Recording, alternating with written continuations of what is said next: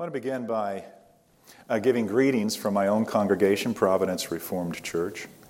Uh, it's a privilege uh, to give greetings from my congregation to you all. Um, we are grateful to be part of really Reformation Bakersfield here in our city, where uh, four churches that come from uh, deep reformational roots and who understand how valuable it is to have a confession of faith can join together for several times a year in terms of these big services that we have, uh, bringing in people from out of town. But then also in between times, um, you know, we as pastors will get together and have lunch and to chat with one another and talk with one another and keep encouraging one another and praying for one another and even texting one another. Uh, any number of times I'll get a text from your pastor, Josh. Uh, just and in that text there'll be a prayer for my day, for my ministry, for my week, for what I'm preaching.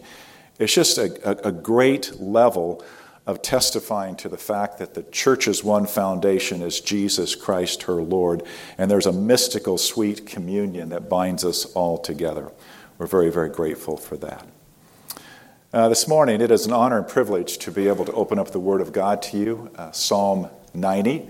I want to read that and then uh, pray, and then we'll dive into the meat of the Word. Psalm 90. I'm reading from the English Standard Version.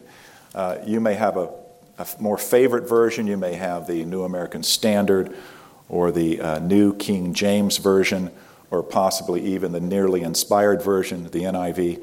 84. Don't go beyond 1984 with the NIV. After that, it sort of crashes and burns. Uh, but whatever your translation is, uh, open your Bible if you were this morning, even if it's an electronic version, and let's uh, read Psalm 90. Uh, it's titled A Psalm of Moses, which means this is the earliest psalm that we actually find in Scripture. Lord, you have been our dwelling place in all generations. Before the mountains were brought forth, or ever you had formed the earth and the world, from everlasting to everlasting, you are God. You return man to the dust and say, Return, O children of man. For a thousand years in your sight are but as yesterday when it is past, or as a watch in the night. You sweep them away as with a flood.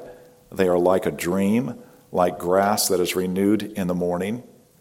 In the morning it flourishes and is renewed. In the evening it fades and withers. For we are brought to an end by your anger. By your wrath we are dismayed. You have set our iniquities before you, our secret sins, in the light of your presence.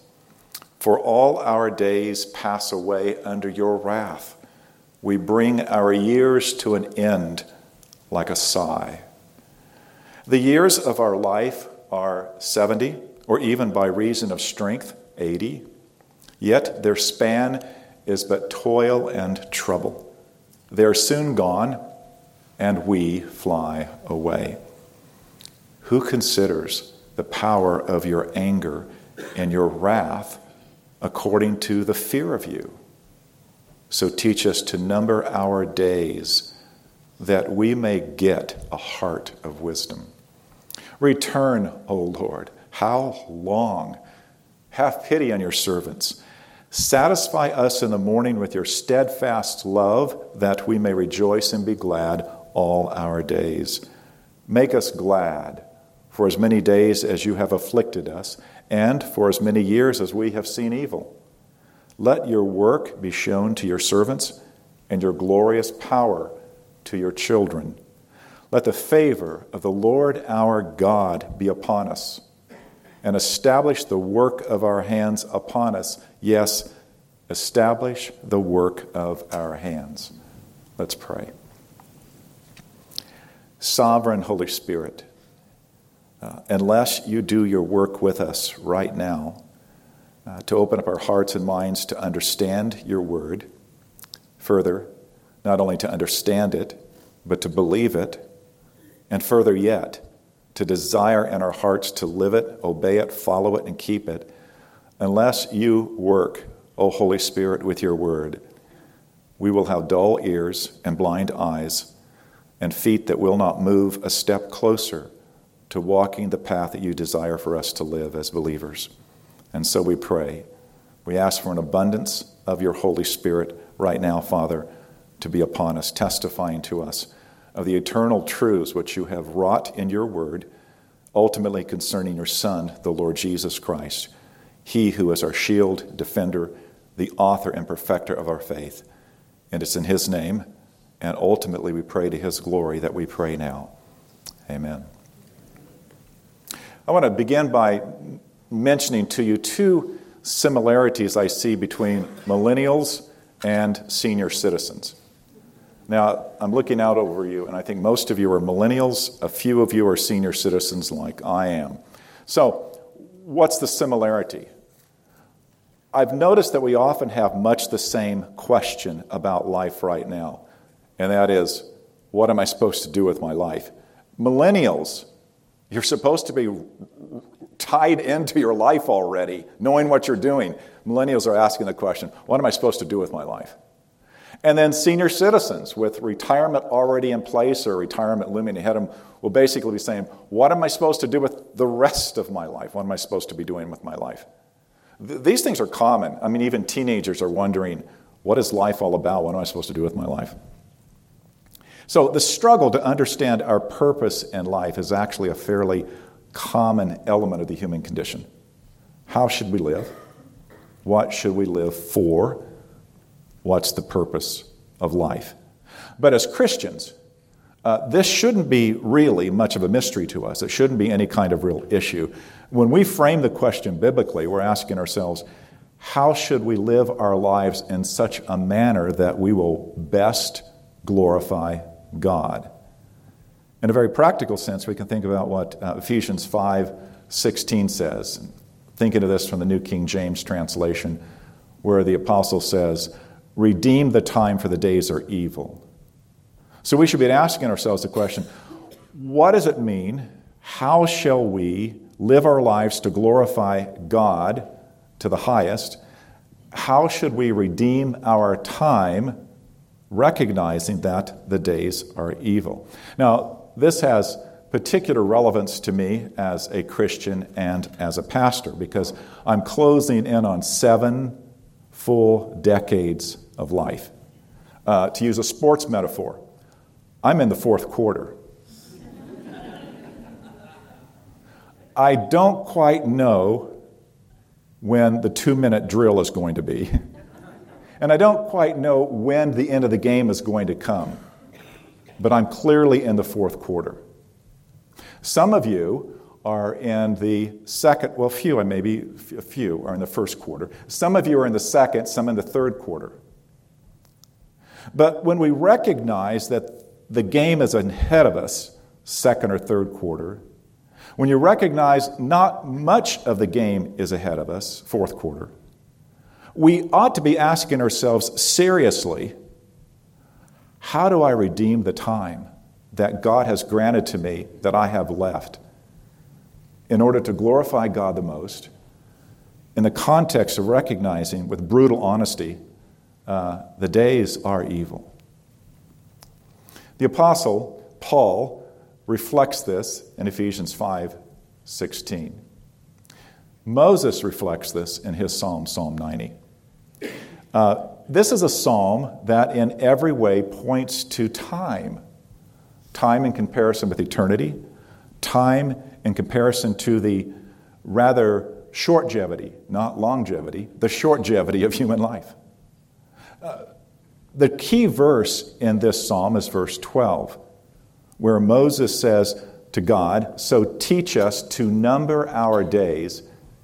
Here's where I do like the NIV translation Teach us to number our days rightly, that we may get or gain a heart of wisdom. So, Lord, it's a prayer. Teach us to number our days in a manner that will enable us to live with wisdom before you, to live with wisdom in such a way that ultimately we as believers are going to give God all the glory.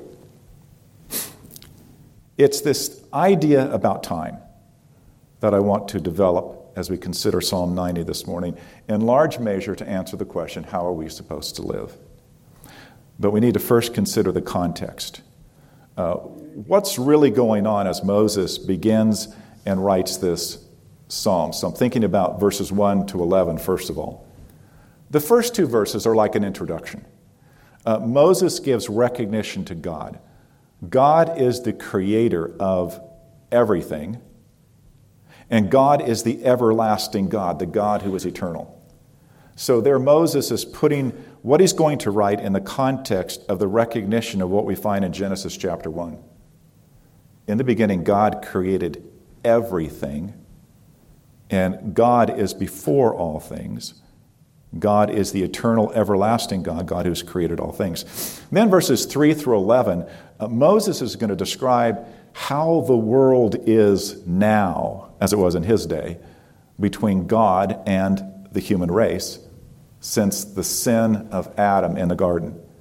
In other words, we find in verses 3 through 11 very strong echoes of Genesis chapter 3, and really very strong echoes of Genesis chapter 3 all the way through the flood. This is the background of Moses' thinking as he writes these verses. In other words, with respect to uh, the echoes in Genesis 3, Moses will say, Look, we recognize the eternal God has created man, the head of the human race. Adam sins. The entire human race sins with Adam and falls with Adam in his first transgression. This is why we live in a world that is under God's wrath and curse. This is why every human being has the earthly destiny described in Genesis 3:19, where God says to Adam, "From dust you are, and to dust you shall return." So Moses echoes that in verse 3. He says to God, You return man to dust, and say, Return, O children of, by the way, uh, some translations are bold enough to say, just like it says in the Hebrew, Return, O children of Adam. Further, Moses testifies that death reigns over every human being, not only because of Adam's sins, but because of our own sins. Our iniquities are in the plain sight of God. This is verse 8. You have set our iniquities before you, our secret sins in the light of your presence. Verse 9 tells us that death comes to every human being because of the wrath, and implied in this, because of the wrath and curse of God. Right? That's what we've learned from Genesis chapter 3. Uh, instead of immortality, Instead of eternal life in this world, the world that God has made, verse 10 says, we are given but a few years. Uh, 70, uh, typically normal. Uh, 80, if we're granted more strength. Regardless, it's the, the nature of life that all of our days are filled with toil and trouble. These troubled days are soon gone by and we fly away so very fast. Now, with respect to this wrath of God, think about what Paul says in Romans chapter 1, verse 18.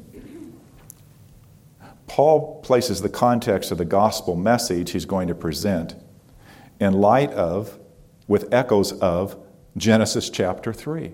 For the wrath of God is revealed from heaven against all of the ungodliness and unrighteousness of men who by their unrighteousness suppress the truth suppress the truth, which illuminates what Moses is going to write in verse 11.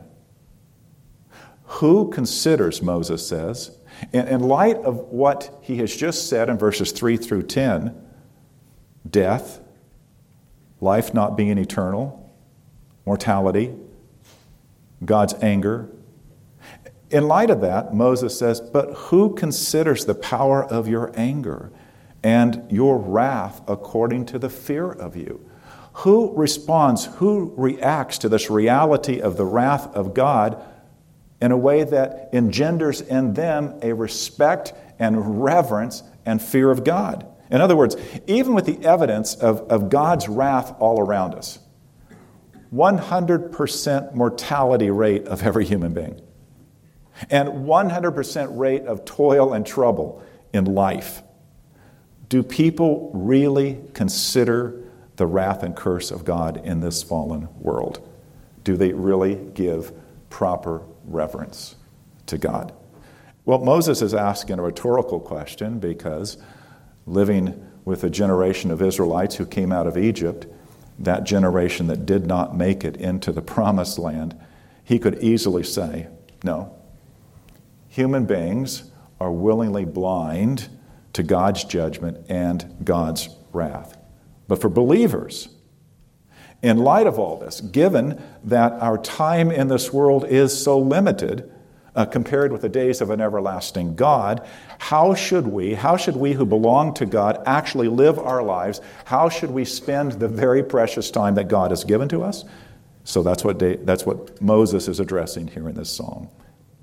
There's a big truth that we should label this psalm with. It's basically stated this way when we see and understand that the world exists under the wrath and anger of God, our calling as believers is to establish the purpose, the direction, the intentions of our lives according to the wisdom that honors and glorifies God.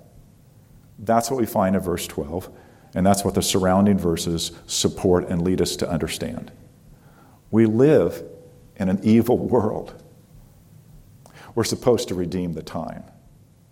And to do that's going to take the wisdom of God. It's going to take a number of things that we need in order to, as verse 12 says, be taught to number our days in a right manner so that we may gain hearts of wisdom. Now, I see Moses presenting lots of different ideas here, but the main ideas can be stated in, in three basic convictions I believe that we need. Uh, the first conviction would be something like this measure your time against God's eternity. Measure the time that God has given you against the eternality and the eternal nature of God. Secondly, aim for this thing called fearing the Lord. Aim your life toward fearing God. And then, thirdly, seek the Lord, and seek the Lord always. Seek the Lord at all times. Okay? Now, first thing, first conviction to measure our time in light of eternity. Now, Moses isn't calling for us to do some kind of actuarial thing, you know? uh, calculating how much time we have left. How likely is it we're going to live to be 70 or 80 or 90? Now, I've actually done that. And uh, this will be news to my wife. She doesn't know that I've done this. But I, I actually went into the actuarials this past week and realized that um, I have a 90%, greater than 90% chance to reach the age of 70. It's only three years away. That's strange. I have 17 year old thoughts in a 67 year old body. This is weird. There's a greater than 60% chance that I'm going to reach 80. There's a slightly greater than 20% chance I'll make it to 90, and approximately a 3% chance I might make it to be 100.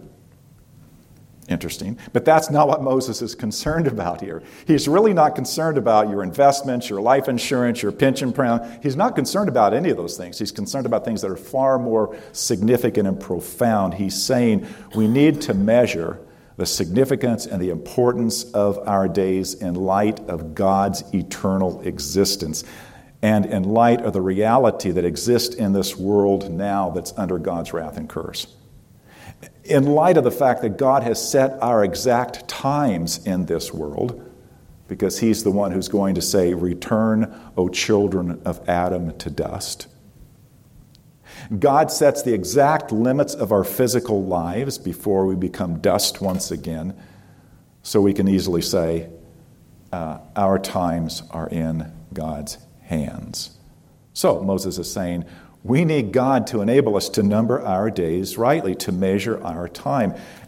That means clearly don't measure your life, don't consider your time in this world according to the philosophies of the world, even no matter how astute and attractive those worldly philosophies might be, there I'm thinking of the popularity of Jordan Peterson among um, Bible believing Christians. He says a lot of great stuff, but it's not the wisdom of God ultimately. Uh, we have to remember that the Apostle Paul himself said, if the world and its wisdom did not come to know God, then the implication is the world and its wisdom has not arrived at the point of enabling you to live your life in accordance with the wisdom that pleases God. It, worldly wisdom will never get you there. You might draw an insight here and there. Worldly wisdom will not get you there. You need to ground yourself in the Word of God. Now, the, the wisdom of the world is much like. Um, what a Native American uh, first said when he heard about daylight saving time. Here's what he said Well, it's just like a white man to think that you can cut the foot off the bottom of a blanket and sew it to the top of the blanket and think you now have a longer blanket in some sense, the best of worldly wisdom is just like that. Moses points to the necessity of God teaching us how to measure our days, measured in light of the realities that we find given to us in Scripture, the reality that all of us are going to face eternity the reality that life in this world is truly under God's wrath. No other standard but God's, no other approach but that which God reveals to us. God is the everlasting God. And as Moses begins this psalm, from generation to generation to generation, the dwelling place of God's people has been in God. So don't go out the door of his dwelling place to find wisdom anywhere else. We must measure our lives, the days of our lives, in light of the living God who has created us and for whom a thousand days are like yesterday in his sight. Right? Okay. What, what does this mean practically? Uh, how does this direct us in a practical sense? The New Testament and the Apostle Paul in the book of Ephesians, in Ephesians 2:10, gives us perhaps the best understanding, the best approach to measuring our lives in light of eternity. Ephesians 2:10. Very significant verse with respect to this question, how do we redeem the time because the days are evil? The apostle Paul there says, "We are God's workmanship." We are the workmanship of the eternal and everlasting God. Created in Christ Jesus, that is, created into a saving union with the life, death, resurrection of Jesus Christ, our Savior and Lord, unto good works, good works, good works to be done in this life, as opposed to the good works of the life to come which God has prepared in advance or beforehand that we should walk in them. One of the most powerful verses in all of the New Testament to teach us how to redeem the time, for the days are evil. One of the most powerful verses to tell us what we need to know about ourselves in light of the everlasting God and His purposes for us in this life. To measure life by eternity means this Make every day count. Make every day count by doing the good works which God has prepared in advance for you to do. That means every day, look at the day and say, the question before me is, how am I supposed to redeem the time? And the answer is this O Lord God, enable me this day to do the good that I ought to do this day Enable me to do the good that I'm able to do this day, and enable me to do the good which you have preordained, decided beforehand, planned beforehand that I should do this day. Give me a heart to want to do this day the good that you want me to do. Give me the eyes to see it, the will to do it, and all of the necessary grace to pull it off. That's how we redeem our days, because the days are evil. And that's how we begin to number our days rightly and to find a heart of wisdom. Now, the second conviction that Moses presents to us uh, is about the fear of the Lord. We are to aim at nothing less than the fear of God, the fear of the Lord. That's what a heart of wisdom is all about. Uh, we know this from what Moses has said, uh, going back to, for instance, verse 11, the end of verse 11. Remember, Moses has asked in that verse, Who considers the power of your anger and your wrath according to the fear of you? Now, I want to think about the context in which Moses is writing Psalm 90. It's Charles Spurgeon who really helped me to see this and to understand this clearly. Moses, he says, lived in the context of daily funerals. So, I started thinking about this. Given the size of the nation at the time of the Exodus, uh, given the fact that the generation who left Egypt, all of those 20 and older, never made it into the promised land, they all died in the wilderness. Uh, given the fact that the only ones who actually lived to make the promised land were those below 20 and their children during the 40 years.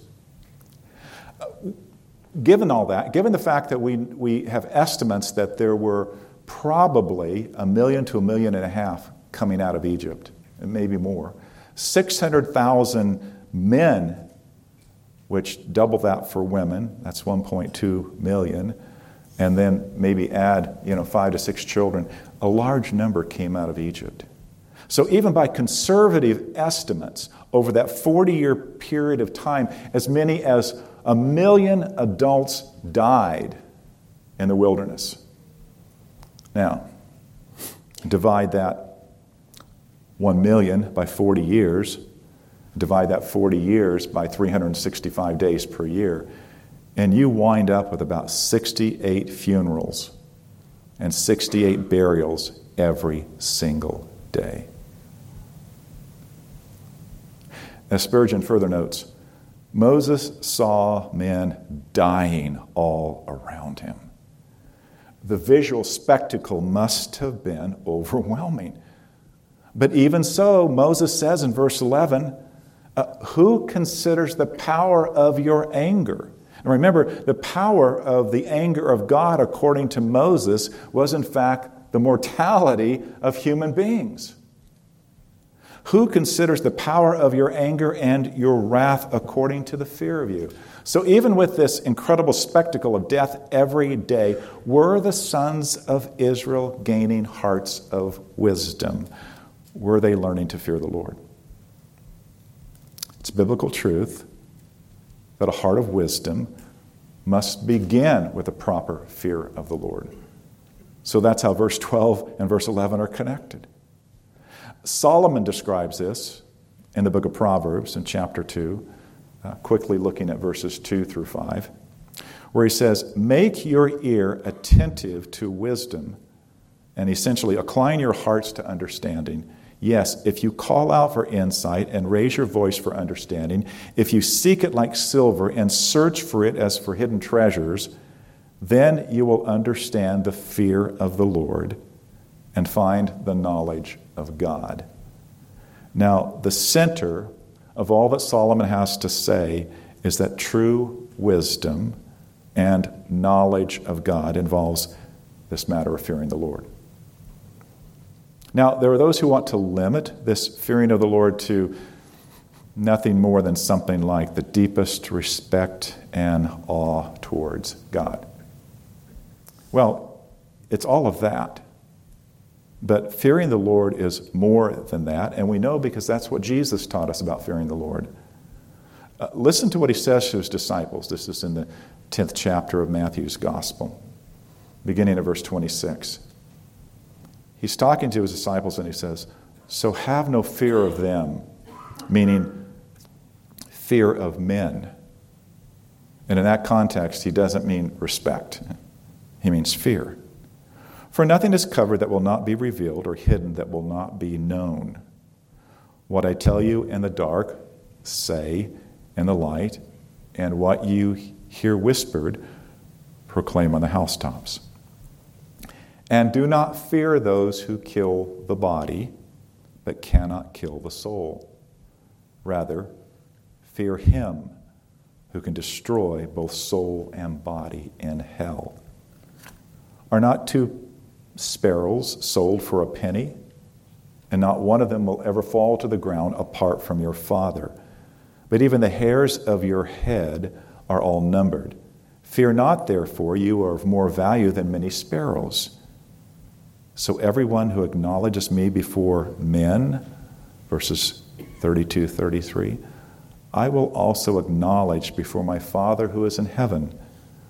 But whoever denies me before men, I also will deny before my Father who is in heaven. Now, Jesus is saying that we need to fear God, not fear men.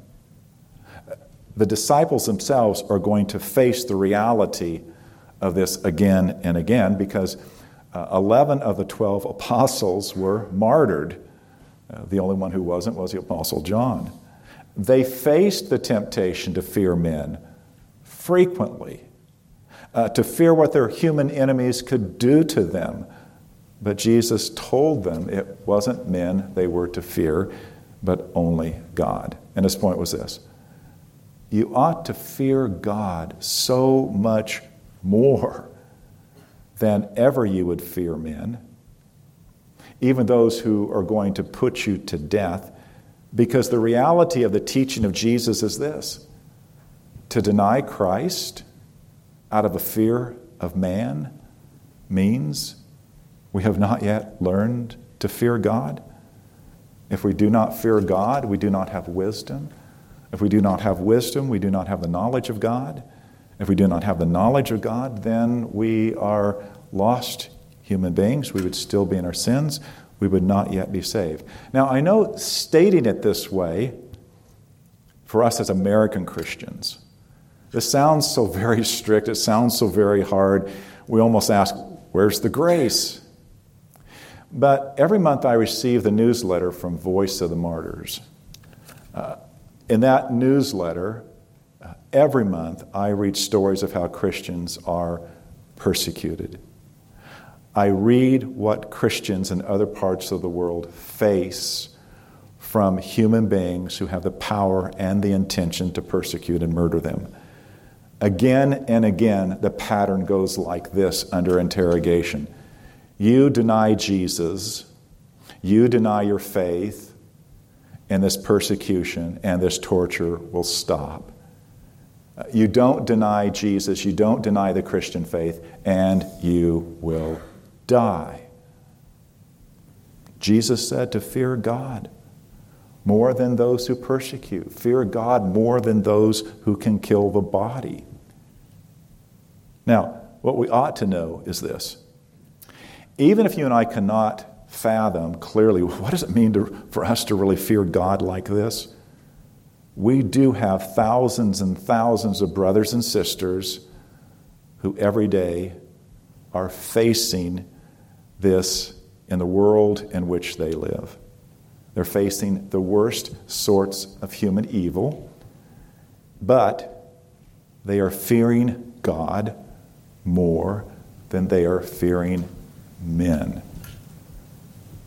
You have brothers and sisters who die every day for their faith. Even as the voice of the martyrs will present stories of 13 year olds and 14 year olds and 15 year olds, girls who would prefer to die for Christ than to deny his name. But it's also a comfort to know that God has made a tremendous promise. Jesus made a tremendous promise, a special measure of his presence in the day of such persecution and in those times in which we might be tempted to deny him. This is what he says in Matthew 10, verses 17 to 22. So it's earlier than the passage I read from Matthew.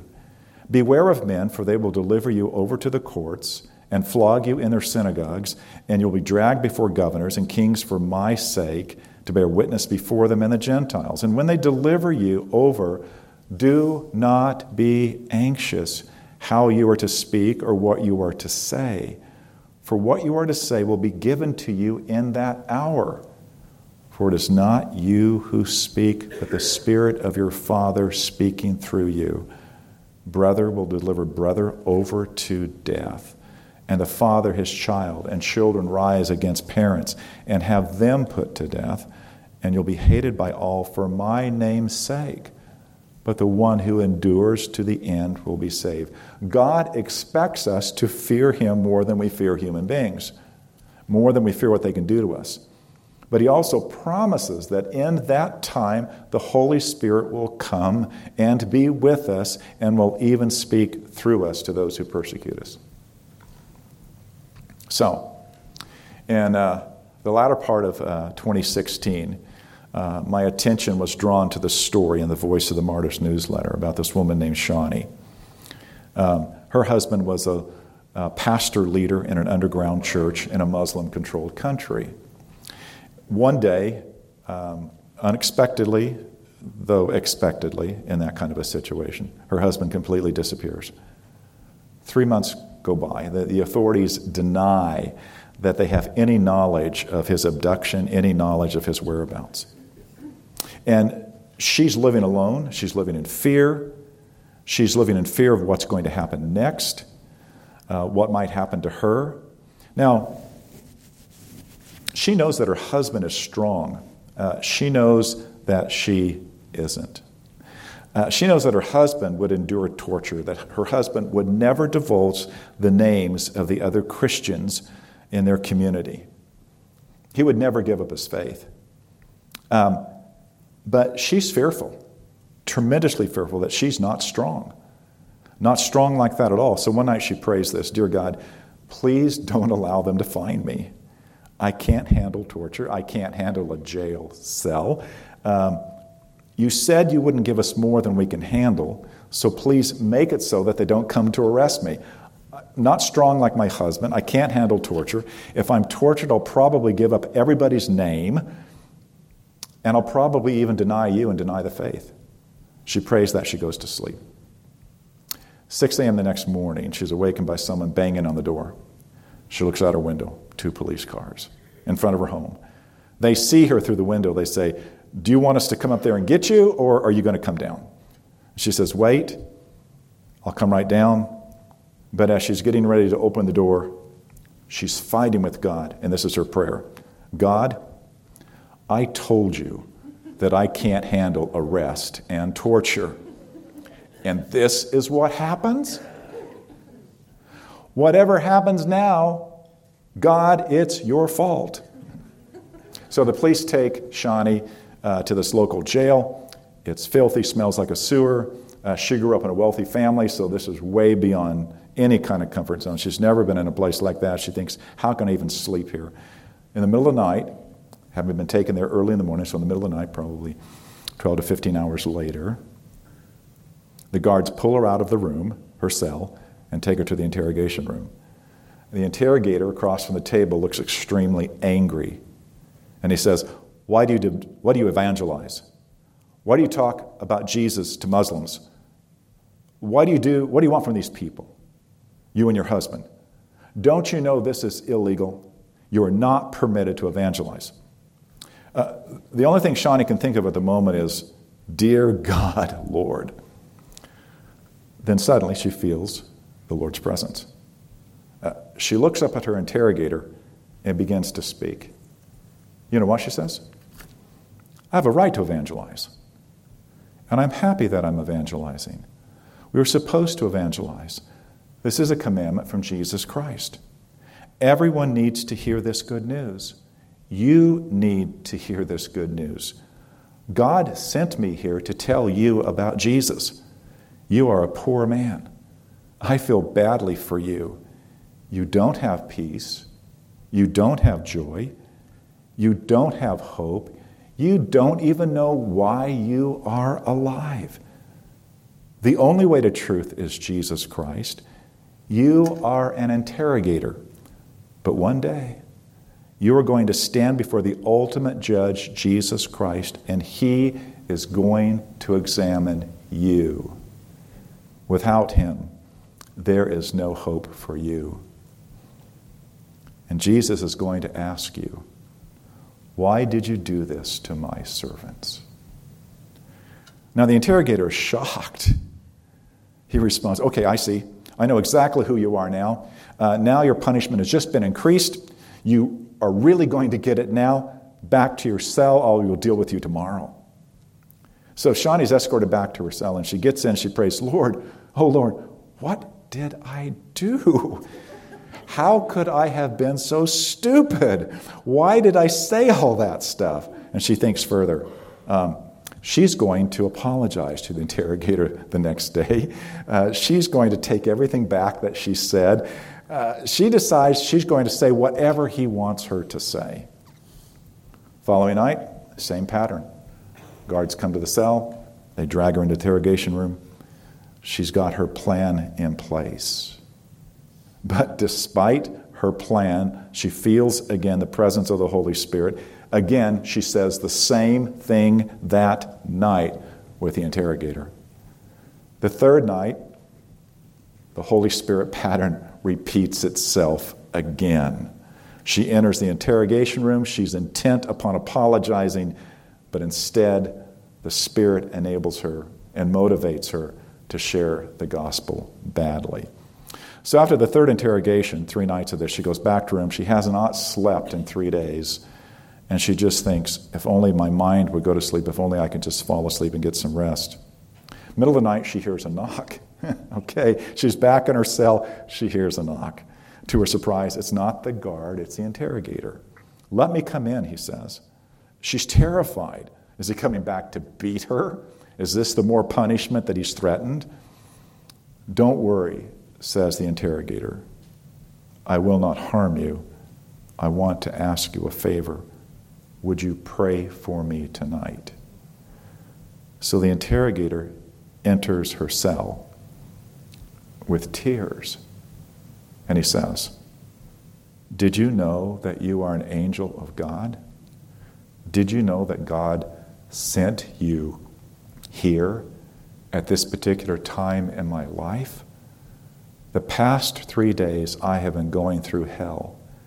How did you know my life is so crazy, so messed up? I have tried everything in my religion that I could in order to be happy. I learned today that the only Savior is Jesus Christ. When you were talking in the interrogation room, that wasn't really you. I saw myself in God's presence. Please help me to be saved.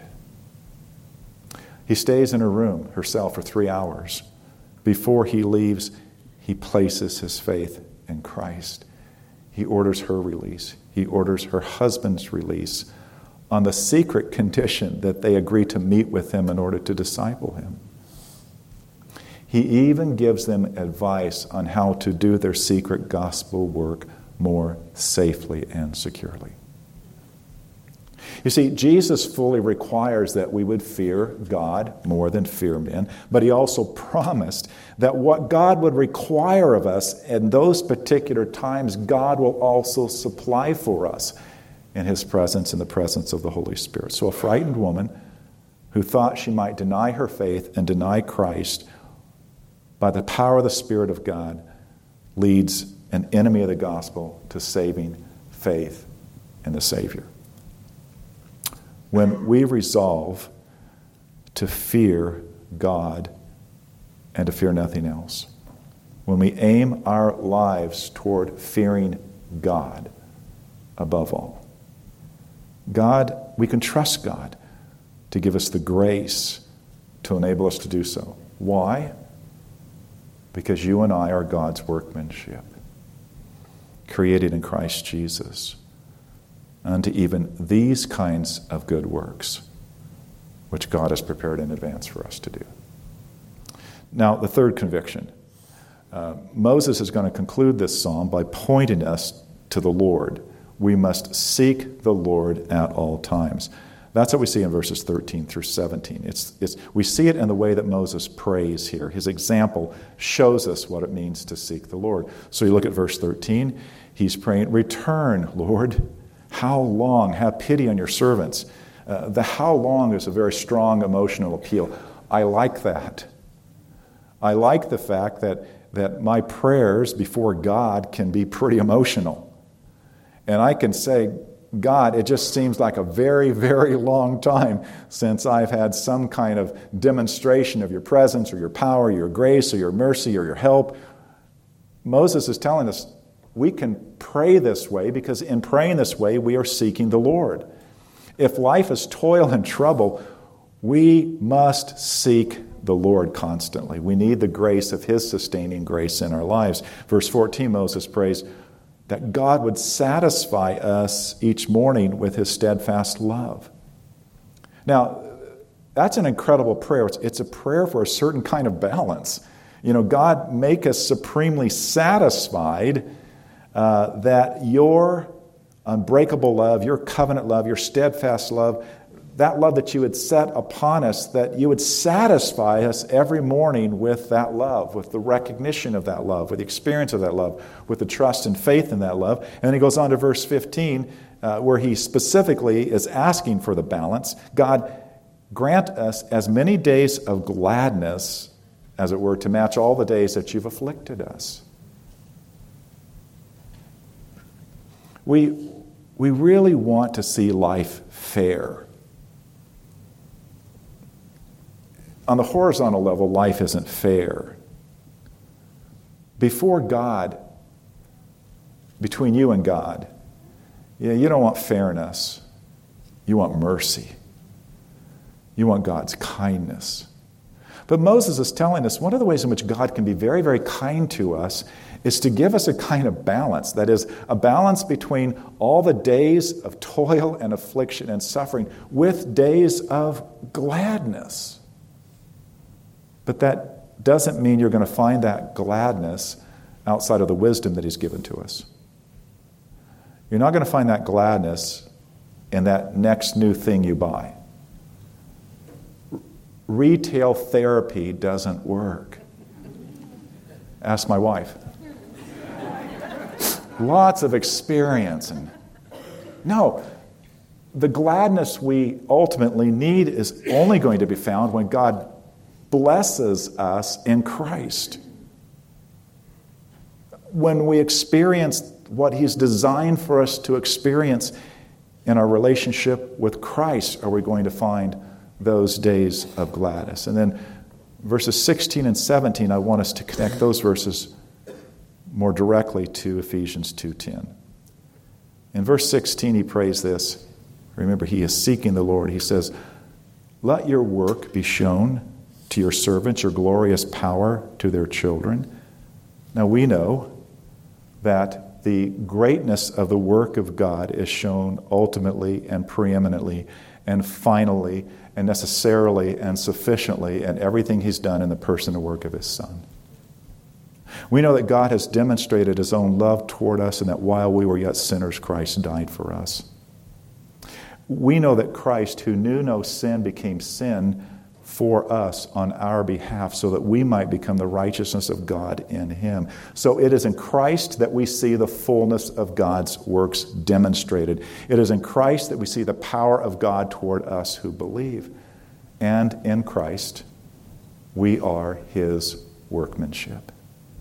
We are the very work of God in Christ. His grace, the glorious power He shows to us in Christ and in us by his work of the Spirit in our lives. So we come to verse 17 then, and this is the final part of Moses' prayer, and it's like a benediction. Let the favor of the Lord our God be upon us and establish the work of our hands. Yes, establish the work of our hands. The work of our hands are those good works which God has prepared in advance for us to do them, that we should walk in them. So, this is what it means to seek the Lord at all times.